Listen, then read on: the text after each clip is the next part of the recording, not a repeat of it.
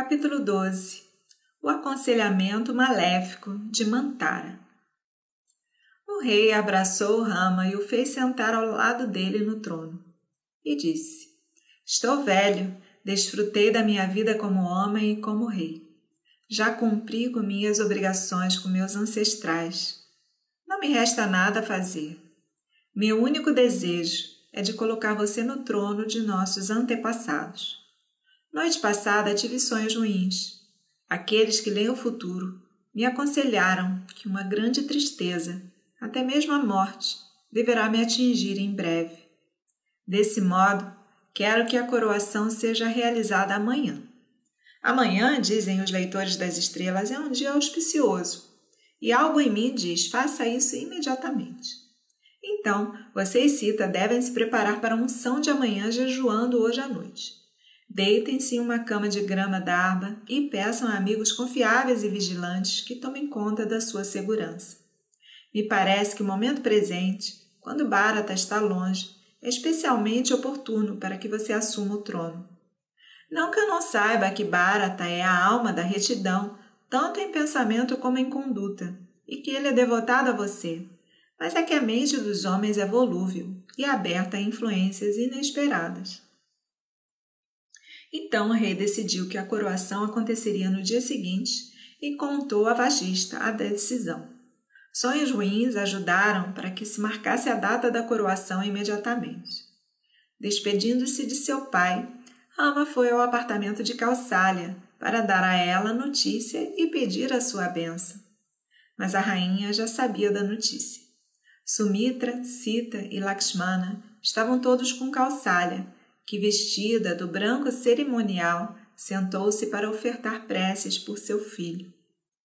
Rama contou a sua mãe sobre a última ordem do rei, e ela respondeu: Que você tenha vida longa, que seja um bom governante, conquiste seus inimigos e proteja os seus súditos.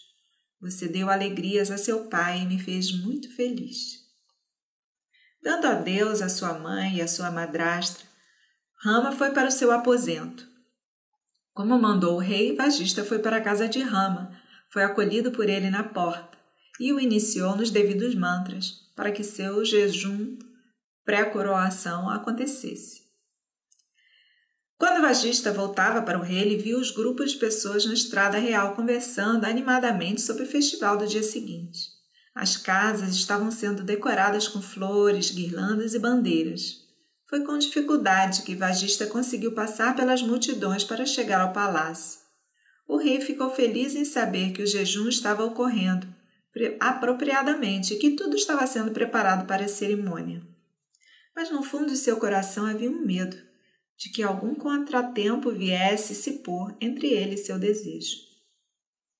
A cidade se encontrava numa expectativa alegre e tumultuada. Em cada casa, em cada rua, homens, mulheres e crianças, viam na coroação uma grande auspiciosa ocasião em suas próprias vidas e aguardavam com entusiasmo.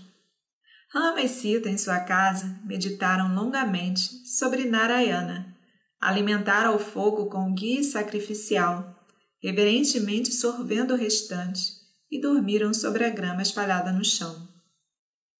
Cedo na manhã seguinte, foram acordados de seu sono por música, e eles se aprontaram para seguir para o palácio e esperar a chamada auspiciosa. Mas a chamada que se sucedeu foi de natureza completamente oposta.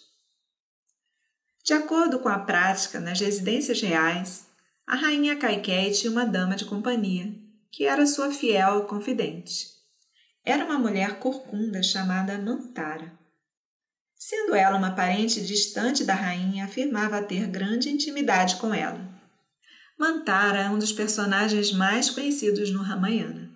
Todo homem, mulher e criança da nossa terra a conhecem e a detestam por ter sido ela a causa do exílio de Rama, da morte de Dasarata e de todas as desgraças que caíram sobre a família real.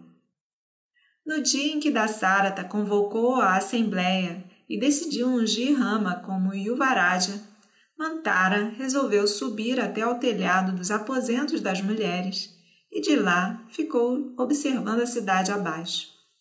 ela viu que as ruas foram borrifadas com água e alegremente decoradas, vestindo roupas novas e joias brilhantes, lambuzadas de sândalo e carregando flores. As pessoas andavam em bandos, conversando alegremente. Instrumentos musicais eram tocados nos templos. Mantara não conseguia entender a razão de tudo isso, porque não sabia o que o rei havia decidido. Alguma celebração deveria estar acontecendo, deduziu. Mantara virou-se para uma serva e perguntou: Por que você está usando esse vestido de seda? O que está acontecendo na cidade? Parece que Calçalha está distribuindo presentes para Brahmanas. Era uma senhora frugal e não estaria fazendo isso à toa. Ações e cores festivos por todo lado. Você sabe do que se trata tudo isso? A jovem serva respondeu dançando alegremente. Ora, você não está sabendo que nosso Rama será ungido Yuvaraj amanhã de manhã? Isso era novidade. Mantara foi acometida de uma raiva súbita. Rapidamente mancou escada abaixo e foi direto para os aposentos de Kaikei. Kaikei estava descansando em sua cama. Levante, levante, mulher tola! Uma torrente de desgraça está se levantando para te afogar. Você será traída e arruinada. Sua estrela está se pondo. Garota idiota, isso lá é hora de dormir? Kaikei, temendo que alguma calamidade estivesse tomando conta de Mantara, perguntou gentilmente: O que está te perturbando? Por que você está tão aborrecida? E a esperta Mantara começou. Destruição atingiu a você e a mim, menina, minha menina. Dasarata decidiu fazer de Rama Yuvaraja, verdadeiro governante dessa terra. Que causa maior para minha tristeza eu poderia ter? Quando você sofre de pesar, como eu poderia deixar de me preocupar? Vim correndo até você. Você nasceu e foi criada em uma família real. Você se casou dentro de uma família real. Agora, infelizmente, tudo isso acabou. Você é uma mulher simples, você foi enganada. Teu marido te traiu com palavras doces. É uma trama, como todos podem ver. Ele tirou Bharata do caminho, despachando ele para perto do tio, para, na sua ausência, tirar vantagem e coroar Rama às pressas. Até amanhã tudo terá acabado e você assiste tudo isso deitada na cama, não fazendo nada, enquanto você e todos que de você dependem estão sendo destruídos. E assim Mantara continuou a falar. Os ouvidos de Kaikei ouviram as palavras sem ligar para o seu significado. Como todo o resto da casa real, a mente dela estava assolada de uma alegre expectativa para a coroação de Rama, porque ela o amava, assim como todos os outros. Mantara, você me traz boas notícias. Meu filho será coroado amanhã que alegria maior eu poderia ter? Olhe, fique com isso e peça-me qualquer outra coisa. Kaikei tirou o colar do pescoço e o deu a Mantara. Era um costume real dar ao mensageiro de boas e importantes notícias um presente caro. Kaikei pensou que Mantara, como todo empregado pessoal intrometido, estava se metendo na vida dela por ciúme como poderia essa mulher entender a bondade de Rama ou de assuntos de Estado? Desse modo, pensou que esses medos acabariam assim que ela visse que a sua senhora estava feliz com o evento. A mente de Kaikei ainda não estava corrompida. E ela tinha a cultura de sua nobre linhagem e não era facilmente receptiva a pensamentos baixos. Isso apenas aumentou a tristeza de Mantara. Ela tirou o colar para longe e disse: Atenção, mulher tola! Tudo está perdido e você ri de alegria? Como pode ser tão cega para não ver a desgraça que lhe vem? Devo rir ou chorar com sua tolice? Sua rival, a mãe de Rama, conspirou para fazer dele rei, e você pula de alegria? Mulher insana! Qual será a situação de Bharata quando Rama governar? Não ficará Rama com medo e sempre verá Bharata como um inimigo? Rama conhece a natureza humana. Ele sabe que Bharata vivo será sempre uma eterna ameaça ao seu poder e deverá ser morto. As pessoas não matam as cobras por medo? De agora em diante, não há mais segurança para a vida de Bharata. Amanhã de manhã, Kausalya será uma mulher feliz e você se curvará a ela como uma escrava. Nesses aposentos não haverá mais honra ou alegria. Ela parou, incapacitada de continuar de tanta tristeza. Kaikei ouviu tudo isso e começou a questionar. Por que Mantara teria esses medos? Ela não conhece Rama? Não seria ele Dharma encarnado em corpo de homem? Ela disse: Mantara, você não conhece a veracidade, a boa conduta e a humildade de Rama? Ele é o príncipe mais velho e ele fica com o reino. Bharata o terá depois dele. O que há de errado nisso? Por que, amiga querida, você está tão triste? Depois de Rama, Bharata reinará por cem anos. Você sabe como Rama tem afeto por mim. Na verdade, ele gosta mais de mim do que da própria mãe. Rama não ama os irmãos mais que a própria vida? Não está certo que você tema qualquer malefício da parte dele. Ai de mim, ai de mim, disse Mantara. Por que você é tão tola? Assim que Rama for coroado, que chance terá Bharata? Você não conhece as regras de sucessão? Assim que Rama ascender ao trono, todas as possibilidades de realeza de Bharata e seus descendentes se acabam. Após Rama, o filho dele será rei, e depois dele, o filho do filho dele será rei, e assim a sucessão acontecerá. Filho mais velho sucede filho mais velho. Não há a menor chance para um irmão mais novo. Minha querida, o que faremos se você nem sabe isso? Ela continuou: Se Rama for coroado, ele não deixará Bharata em paz. Haverá perigo de morte para Bharata. Se você quiser que Barata viva, aconselho-o a ficar longe, em exílio dessa casa, porque se retornar, estará vindo para a sua morte. Será mais seguro para ele sair até mesmo da casa do tio e se esconder em alguma terra longínqua. E Calçalha não é nada sua amiga. Ela guarda rancor, porque você é a favorita do rei e sempre a desprezou um pouco. E agora, com certeza, lançará toda a sua vingança sobre você. Você sabe que a ira de uma esposa rival é um fogo que se alastra assim que tem chance. Você já pode considerar Bharata morto se Rama for rei. Então pense bem, seja firme, decida-se e mantenha-se firme na sua decisão. De algum jeito, Bharata tem que ser coroado. Rama tem que ser banido do reino. O medo, então, se instalou no coração da rainha. Mantara venceu. O rosto de Kaikei ficou vermelho. Sua respiração ficou quente. Desamparada, se agarrou a Mantara para conforto e segurança.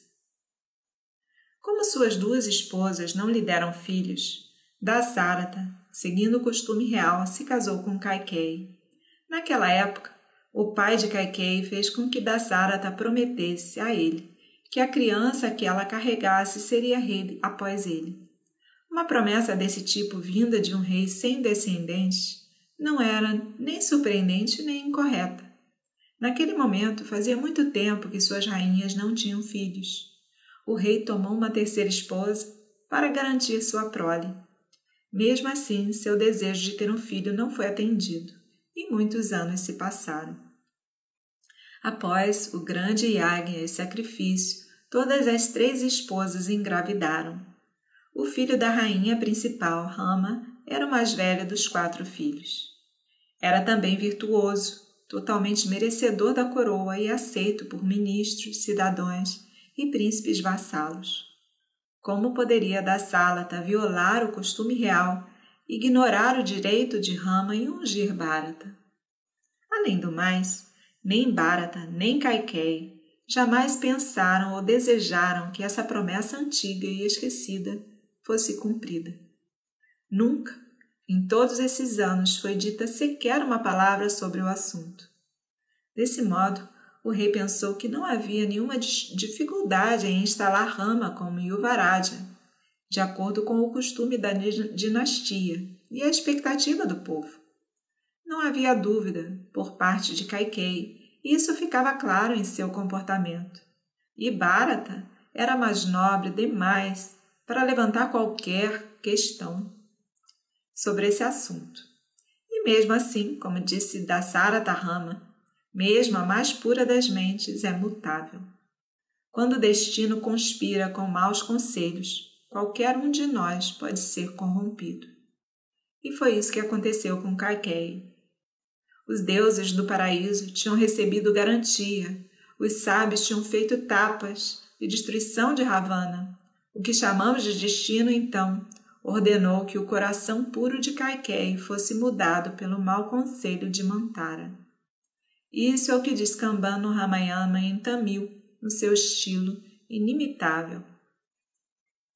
Receoso que o atraso pudesse trazer obstáculos imprevisíveis, Dasarata havia ordenado que a coroação seguisse, sem que se esperasse a volta de Bharata à capital.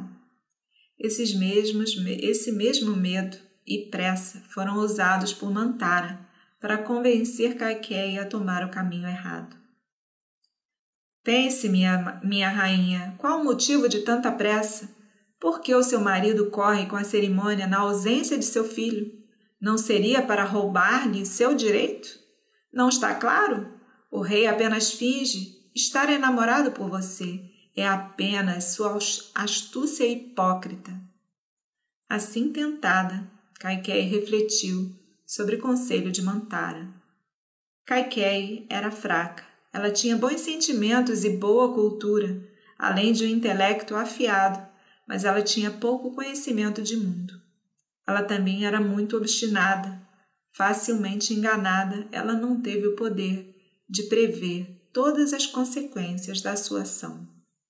E assim começa o capítulo de tristeza no Ramayana.